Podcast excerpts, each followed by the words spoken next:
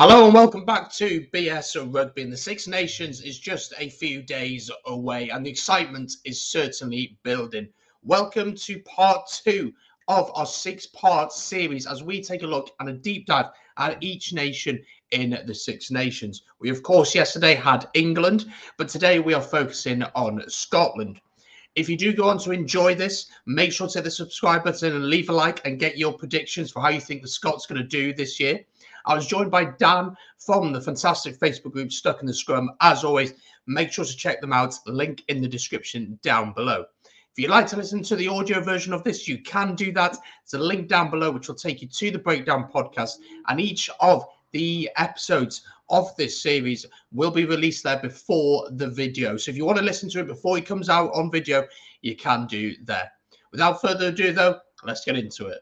So let's start with last year's Six Nations finishing mm-hmm. fourth, but that doesn't really tell the tale of last year's Six Nations. As I said to you just before we started to record, there was only one point between Scotland in fourth and France in second. And there were some really good results along the way. I mean, beating England at Twickenham for the first time in 20 odd years, beating France away in Paris in the last minute of the game, and also uh, hammering Italy as well looking back at that Six Nations, do you see that Six Nations having been a positive time, or do you think there was a missed opportunity, maybe? Yes and no. I mean, um, Scotland fans will definitely see that one as the Six Nations that got away from them.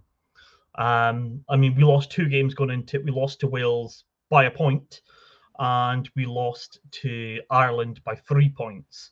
Now, I mean, they going back on the two games we lost, I think we should have beaten Wales. Um, we were, I think, if my memory serves correct, we were like 17 or 20 to three up at one stage, and we essentially threw it away. Wales had a great comeback.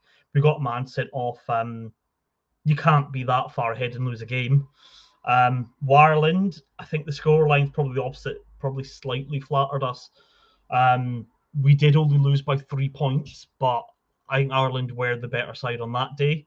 Um, England, I mean, I know what was 11 6 in the end, um, but if you watched the game, the that it wasn't reflective of the game. Scotland were completely dominant against England that game. Um, so yeah, I think we'll see that as the one that got away from us. Um, but no, if we, we think positive where we came, it's their on paper it's their best ever Six Nations, and we only finished fourth. Mm. That we were arguably a penalty kick away from winning it. Yeah. Um, I, I I'd have to look at the table again, but I think if we hadn't lost that game to Wales, Scotland would have won the Six Nations that year.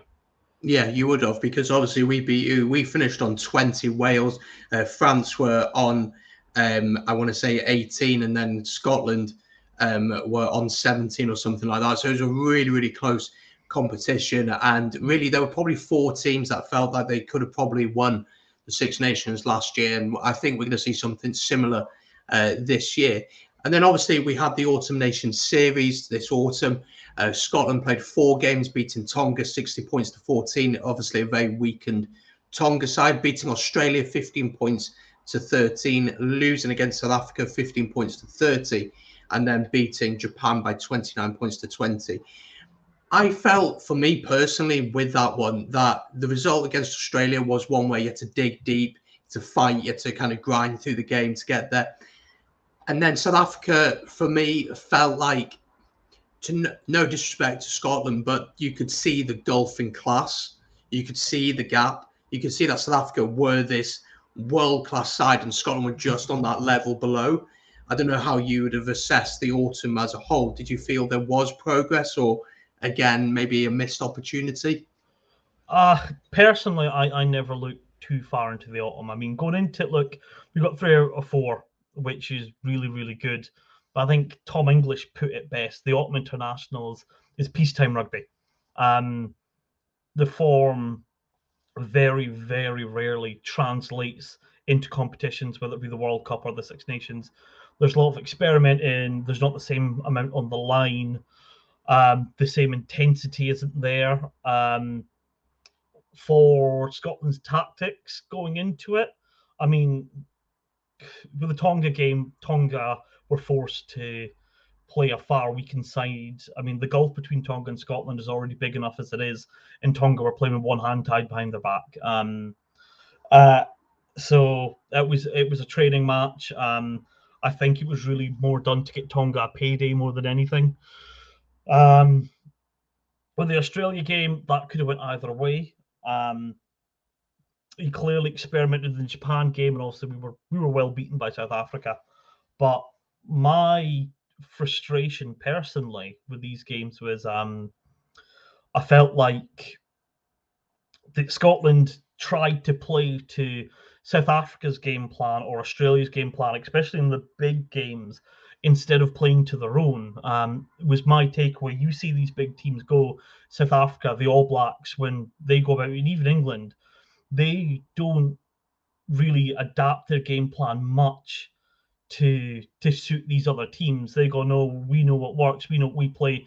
These teams are going to have to adapt to us. And I think Scotland need to have more faith in their own game plan instead of trying to play a game that doesn't suit them just because they think it might counter the opposition. Yeah, I agree. I think you have to believe in your philosophy, the way that you want to play. I was speaking to an England fan beforehand and speaking about how will England look to attack this Scotland team. We'll go through the fixtures in a little bit, but you know, how are England going to attack the Scotland team? Are they going to look to be brutal, to be physical, try and dominate that way, or they're going to look to spread the ball about, which maybe plays into the hands of uh, Scotland that little bit.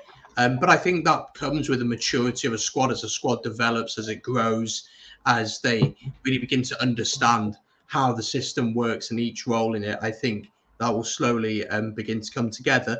And let's have a look at the squad. There are some big name absentees in there, which we'll get into. I'll put it up on the screen. We're not going to go through each name, okay. but you know, obviously, of course, Stuart Hogg is captain. Uh, he's been captain now for over a year.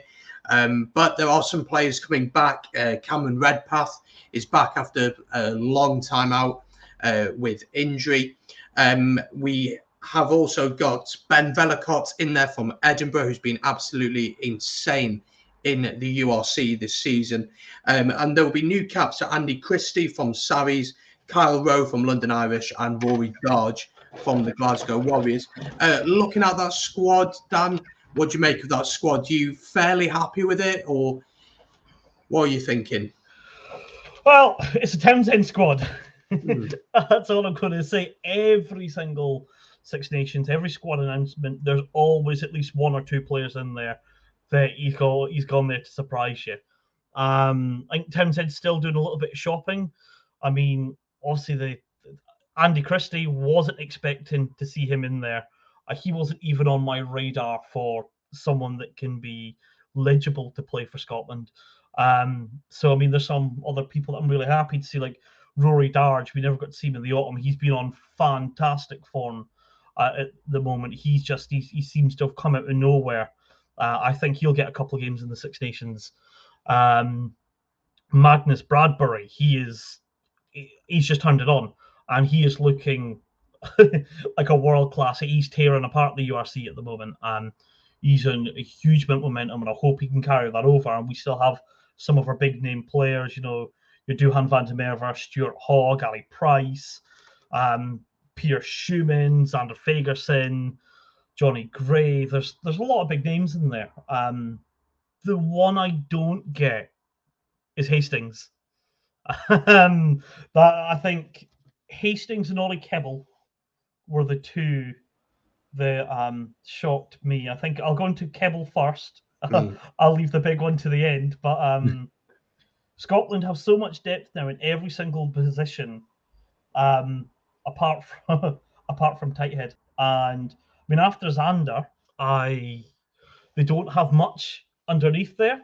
Uh, Oli Kebble, uh, I know he does usually play in the loose, but um, you can play Tighthead. Why he isn't in there, I've no idea. Uh, who's the Scarlets boy? I can't can't even Sebastian. Um, I don't think he even gets a starting game for the Scarlets half the time. No, he doesn't. He doesn't. No. Uh, I, I see WP Nel in there. Mm. And he's not going to be part of the World Cup squad, and I can only guess he's there for experience. He's rather mm. to show the boys in the camp, or he's just going to be the bench option to be brought on, you know, after 50, 60 minutes and Zander starts to tire. Um, and he has that experience to see up games, so I'm really disappointed in that. Mm. Um, Before we jump on to the Adam Hastings bit, yeah. um, obviously I just quickly did some research beforehand about what Townsend had said about the reasons behind it. I thought I'd read it to you and get your thoughts on it um, because it's quite interesting on what he had to say. Um, he's, this is what he said that when the squad was announced. And in terms of where we are, we believe we have a really strong squad. Uh, competition for places has been excellent, and we have a lot of players who are fit. With the players we have and the experience of this group has gone through, this is a big opportunity for us.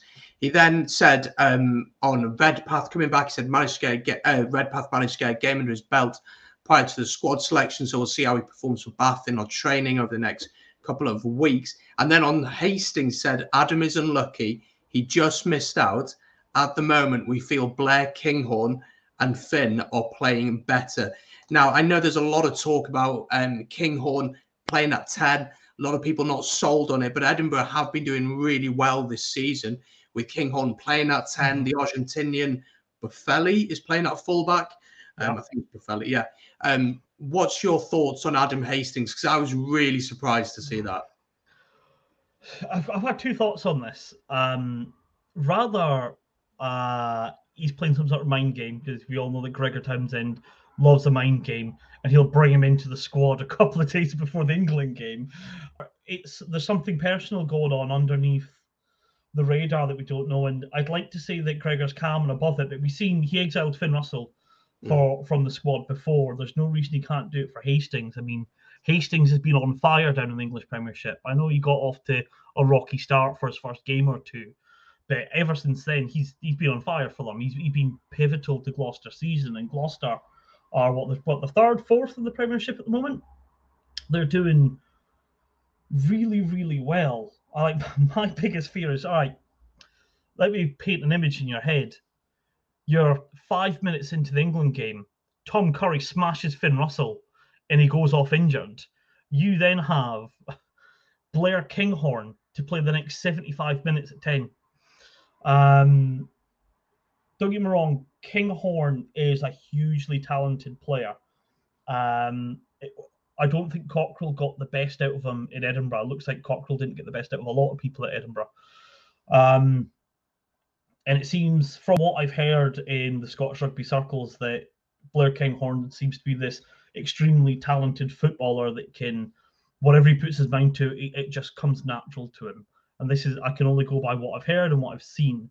Now he has been playing very well in the URC, but with no disrespect to the, the teams he's come up against, Edinburgh haven't played any of the big guns in the URC yet. They've been playing almost like the cannon fodder of the URC most of the time. They've been Zebre, Benetton, um, a lot of you know just your really bottoming teams, and um, he's not really been tested against anyone big. The only big name he did get that Edward did get tested against really has been the Saracens, and he didn't play at 10 that game. um, so I, I, don't know. Uh, I suspect Kinghorn to be in the squad. He's come on massively and he's a great utility player. You can play in the wing, you can play 10, you can play fullback. I mean, he can even chop in at centre if need be. But by that same argument, so can Hastings. And Hastings is um he's proven himself at a higher level than than um, Kinghorn. Going forward into this, I mean, I was thinking, oh, after I saw his form down at Gloucester, maybe Hastings will give Finn a run for his money. you know, it shows what I know, right? Yeah. I, the interesting thing with Kinghorn is I've always thought, as you said, he's a talented player. Uh, when he broke through, there was a lot of chatter about him. Was he going to play wing? Was he going to play fullback? I don't think it was ever really in the conversation that he would be stepping into the 10 jersey anytime soon. And Edinburgh have been fantastic in the URC this season. They've played some brilliant rugby under Mike Blair. Um, we'll get on to a few of their other players, I'm sure, soon. But, you know, is he really the answer at 10? I'm not sold on him at all. Um, again, I don't think he has the control that someone like a Hastings would of a game. And I think that's something you can even say about uh, Finn Russell over the past I would say, year, year and a half. You know, this title of he's a maverick, yes, is true. But I feel like his control and his understanding of when to do things has improved massively. So I'm not sure if Kinghorn is the right man for that. Well, Kinghorn, um, he's I think the way he plays 10 is the complete opposite to the way that Finn Russell goes. Um, Finn Russell's game, he, he, he's a better passer, he's a better kicker. His game management is unreal. But um, for all the natural abilities, remember Kinghorn's six foot four, um, lean, full of muscle. Um, I mean, he's a lot stronger than he looks. He's a strong boy. He, he's fast. He's he's a running ten, um, which is probably the one area of the game that Finn Russell isn't. I mean, he's great at intercept, but he's he's not as not nearly as quick as what Kinghorn is, not nearly as strong. So, I mean, I can see Kinghorn coming on in the last 10, 15 minutes to, you know, run at a tired defense, especially if they need that other try, or if the a team's, you know, on top of Finn and they've worked out his gameplay because it's so, so different. Um, I think that's probably why they've picked them and Scotland probably have arguably one of the best backlines, or maybe even the, the best backline in the entire competition. I mean, I run through their backs. Um, they probably start what Price, Russell, Van der Merwe, or um, you rather have Redpath or Sione, Chris Harris, Darcy Graham, Stuart Hogg. Um, and depending on what game style you go, their backline is strong enough to swap it just like that. Um, and change the game completely. So I always knew Kinghorn was going to be in it. I always suspected he'd be on the bench every match day because he does give that option just with his versatility. But um, I didn't expect Hastings to be dropped. Yeah, it's it, it, was quite a surprise for me as well, but uh, we'll see how he gets on. One other name I really wanted to mention was Ben Vellacott. Uh, mm-hmm. we spoke, I'm pretty sure, before the autumn, saying that we think he should be in the squad. I mean, he's had an incredible start to the URC. I remember his first game against Scarlets, he was just everywhere, uh, causing so many issues. Um, he's an exciting option off the bench, isn't he? Ali Price, maybe not as sniping, as attack minded as a Vellacott. Vellacott will see the option to tap and go, and he mm-hmm. will go, won't he? He's an exciting player. But it's, it's his running game. He's so, so fast. He's so quick. Um, he likes to pick and go a lot. Um, I don't think his box kicking or his game management is as good as Ali Price's, but he does have that bit of flair. He brings that tempo. I think his um his Ali Price has gotten older and he's gotten wiser. Um, his tempo's come down slightly. Not that it's um low or anything. I mean, to play it in a Townsend side, you have to be high tempo. And the, the very second that um I saw him play his first game for Edinburgh. I was like, the, the first thought that came to my head, that's Townsend. he's a he's a Townsend scrum half. It's he's his type of player. Um, he loves fast, quick, snipey players, and you could tell immediately that's why he'd been brought up from Wasps. It wasn't like, oh, he's a filler that was going to still try Wingland. Like after seeing his first game, you knew why he was there. Um, that's all. I can't wait to see him in. I mm think he'll get he'll definitely get a couple of games. Um, I think obviously once Scotland's seen out a game and they want to try rest some of their better players, I can see, you know, I think Vellacott will get the Italy game. Um, I think mm. he'll start the Italy game. He'll probably come on after, you know, 50, 60 minutes, most mm. other games for Price as well. Um, I was quite surprised that both um, the, the George Horn and mm. Jamie Dobie didn't get picked. Yeah. Uh, I'm starting to think that George Horn's time with Scotland is done. If he wants another chance at um, playing for Scotland ever, I think he needs to leave Glasgow and maybe go down to England or go over to France because he's he's not in in their sights anymore. Uh, let's have a look at the, the fixtures because um, I think that the balance of which games you have is quite interesting. First of all, Calcutta Cup at Murrayfield mm-hmm. uh, tea time kickoff it's going to be an interesting one because last year, obviously, Scotland went away to Twickenham, won. The scoreline really doesn't reflect the performance. Scotland was so dominant in that one. How do you expect Scotland to go with this? Because you spoke about in the autumn, maybe they didn't stick to their identity to the way they want to play. Again, it seems like England are trying to adapt the way they're playing, trying to be a bit more attack minded with the likes of Marcus Smith uh, playing at 10. How do you expect Scotland to go this one? Do you think they're going to look to be on the front foot to kick off straight away? Definitely. Um, I think England in in a lot of sports they always underestimate Scotland. I mean, every football match it's oh we're going to do them five six nil. Every rugby match it's like oh we're going to put 30, 40 on Scotland, and they, they very rarely do, if ever. I think they had that one year back in 2014, I think it was, where they really hammered us, but the, the, the gap between the two sides isn't there anymore. Um, I mean, England have only beaten Scotland once in the last four encounters. And I, I think probably for the last five, six years, every single Calcutta Cup game, I've got into it thinking England are going to win it and hoping that Scotland might just be able to nick it. But this year is probably the first time in, well, first time ever that I go into it thinking, you know, we should win this. Um, I know it might rub some people up the wrong way, but um, and they're not the bookies' favourite. They're not a lot of people's favourite, but we've been, we've been beating them a lot recently. We're at home. We've got a good start. I think that our squad is really, really strong. Uh, England have got a lot of injuries. I think they're more gelled together as a unit as well. I think that, I mean, their backs are more skillful. I mean, arguably, depending on who they pick, we may have the heavier forwards as well. Um, I mean, there are some players that worry me a little bit. Obviously, um, Sam Simmonds, I, I watched him um, playing an Exeter's defeat against Montpellier at the weekend, and what was the stat I saw? He, he, did. You might have to double check this, but did I read that he scored seventy-five tries in hundred yeah. appearances? yeah, like I saw eight. that. Yeah, number eight. and I think that that can't be right. Mm. Um, uh, but yeah, so like mm. he hugely dangerous. Um, mm. Marcus Smith is obviously on form. Yeah. I don't think he's peaked yet. Um, England might find out that, that they like to to put the label on Finn Russell of being a maverick.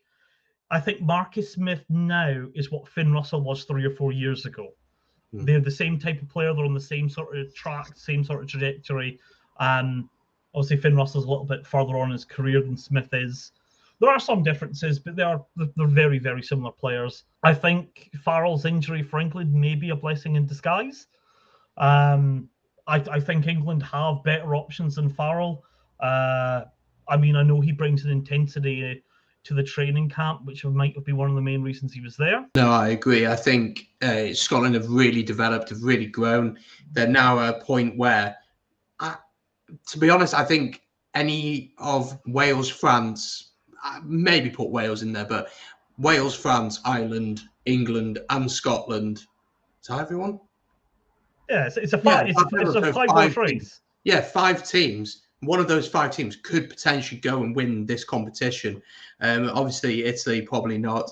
Um, next game then is you head over to the Principality to face Wales. Uh, that is the following weekend. Mm-hmm. Uh, that's a quarter past two kickoff. Again, it's going to be an interesting game that one because Wales we travel over to Ireland first of all, which is a really tough start. You welcome England do you think the mindset will change a lot depending on the results of the first game, or do you think the yeah. same style of play Hugely. would be there? Massively, Brandon. I, I really think that. Uh, I mean, if let's say Wales were to to beat Ireland and pull off, I, I probably sorry to say a, a, shock result over in Dublin on day one, and um, England were to beat Scotland, even if it was just a narrow win. Scotland then go to Cardiff a bit bruised, um, where Wales go up in high spirits, like, all right, come on, boys, we're, we're at this again. And I'd probably then expect Wales to go on and beat Scotland. If Scotland start off by beating England again on the first, the opening game of the Six Nations, Wales lose to Ireland, um, I would fully expect Scotland to go to Cardiff and win. Uh, and then obviously, if both teams win, you, you're going to have a really exciting game and um, if both teams lose, you're going to have a backs to the wall type game, sort of similar to the one that they had in Murrayfield in 2017. um, where they both know that if they lose that game, their campaign would be over. Um, so going into it, it's hard to tell. It's huge. I mean, I'm going to be at Scotland's first three games, so you know I'm going to get to to see us get battered three times in a row, which I'm sure will be great. Um, but yeah, I'm hoping that they, that they can pull it out. That this will that this will be our year. Surely, it's it's got to come at some point. I think that Scotland France game. That's your third game. Could be one of the games of the tournament. Both teams love to throw the ball about. Those two back lines: Finn Russell, Ntamack, Dupont, Ali Price, Duhan van der Merwe, Damian Penaud. It's an insane list of players. Do you think that game could really be?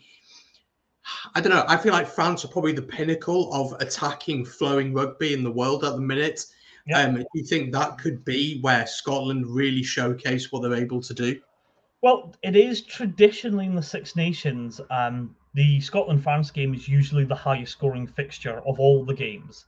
Um, can't remember where I read that stat, but usually that's the highest scoring game in the Six Nations, Scotland versus France.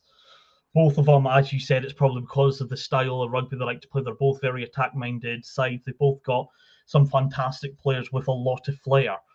Um, in recent years, barring you know Scotland beating them in Paris, it's usually been the home team takes it. France usually win in Paris, and Scotland usually win in Edinburgh. So, I mean, I've got France down to win the Six Nations this year, but France are France; they could come fifth. Yeah, and I'll, I'll, say it there. Um, yeah. The, I mean, honestly, the the top anyone in the top five teams could win it. The mm. only thing I I feel pretty confident in is on the last day Ireland's going to be one of the teams competing for the title. Mm. Um, I fully suspect Ireland to finish in the top two. Um, who's going to be playing them on the final day um, on Super Saturday for it? Maybe more than one team. Mm. Um, remains to be seen. But yeah, no, come back to your question. The, the Scotland France game, that's I mean, it's about the flair. Um, and look, we've we've had the the rub of the green against France the last couple of times we played them. Hopefully, it continues, but who knows? Next up, then, is two weeks after that, heading over to Italy to the Stadio Olimpico to take on mm-hmm. Italy. Italy, naturally, I think everyone is expecting them to finish bottom of the table. Um, I spoke to an England fan before and asked about how much rotation do you think there would be for that Italy game?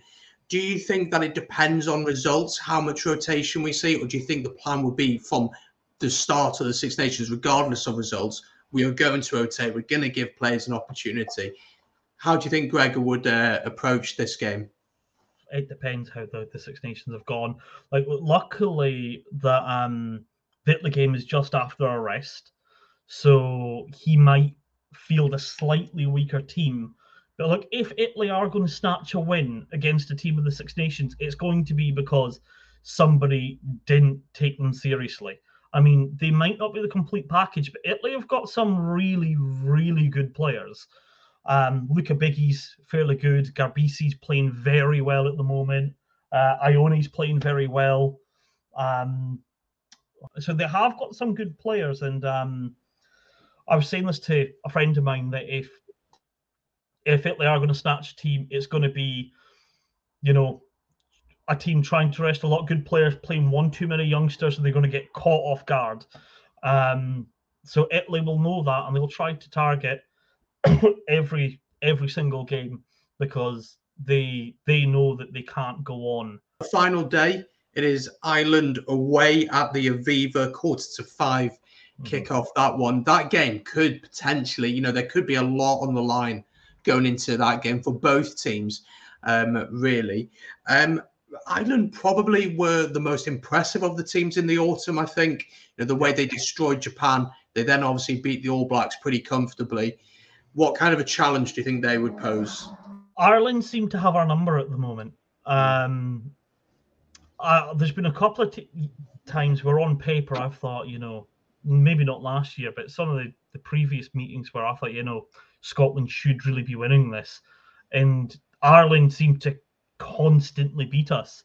Um, they find they tend to find out what part of our game goes really well and dismantle it. Last year, it was our lineouts. Um, especially if you remember, I think in Murrayfield, Scotland struggled to win a single lineout the entire match, um, and they just couldn't get a foothold into the game. Uh, Ireland are going to be a very, very tough team for everyone um, to beat this year. They are one of the teams that really could win it. Um, I'd love to say that Scotland. I mean, even if they don't win it, I'd like to be there on Super Saturday where you know Scotland's still in with a shout um, of taking it. I'd love to see it. Um, and look, even if we if we do the same as last year, we get three wins out of five. I think Ireland's one of the teams that Scotland really need to beat this year to get the monkey off their shoulder. Um, they really, really have to beat Ireland to, to you know, to get rid of the hoodoo. They've done it with everyone else. They've not done it with Ireland yet. Yeah, that'll be a fascinating game because Ireland obviously they changed their style of play in the autumn. I felt went a lot more attacking, maybe a bit more similar to Scotland. Uh, just a couple more questions, really. Mm-hmm. Uh, first of all, what are your predictions for the Six Nations overall? How do you see the table? Where are you going to put everyone at? Everyone. So I have. Do you want me to go from bottom to top or top to bottom? Yeah, go bottom to top. But so well. Yeah, think about it. Don't even think about it. so we got. Uh, no, we got Italy. Italy, uh, Stone Cold last. Um, I I struggled to see them getting a losing bonus point. Um. Mm of someone. I'd, I'd love to see it. I, I have a general rule amongst my friends that Italy has everyone's second favorite team. I mean, unless they're playing the team that you support, you go for Italy. Um, so I will be cheering for Italy in every game, bar the Scotland game. Shocker. I get the thumbnail right there. Shock prediction. Dan says Italy sixth. Um, after that, and this is really hard to say, and you wouldn't think it, I'm going to put last year's champions in at 5th mm. place this year. Um, I had them down fifth last year. Mm. Um, on paper, they they, the, I, I, just think the other teams are stronger, but mm. underestimate Wales at your own peril. Um, this is the one that's probably going to upset a lot of people. In fourth place, I've gone for England. Ooh, okay. Um, I think they're going to do better than they did last year. Uh, I think that just in recent years, Scotland have had the better of them. I don't see them beating France either, and I struggle to see them to beat Ireland. Um, in third place, I put Scotland in at third.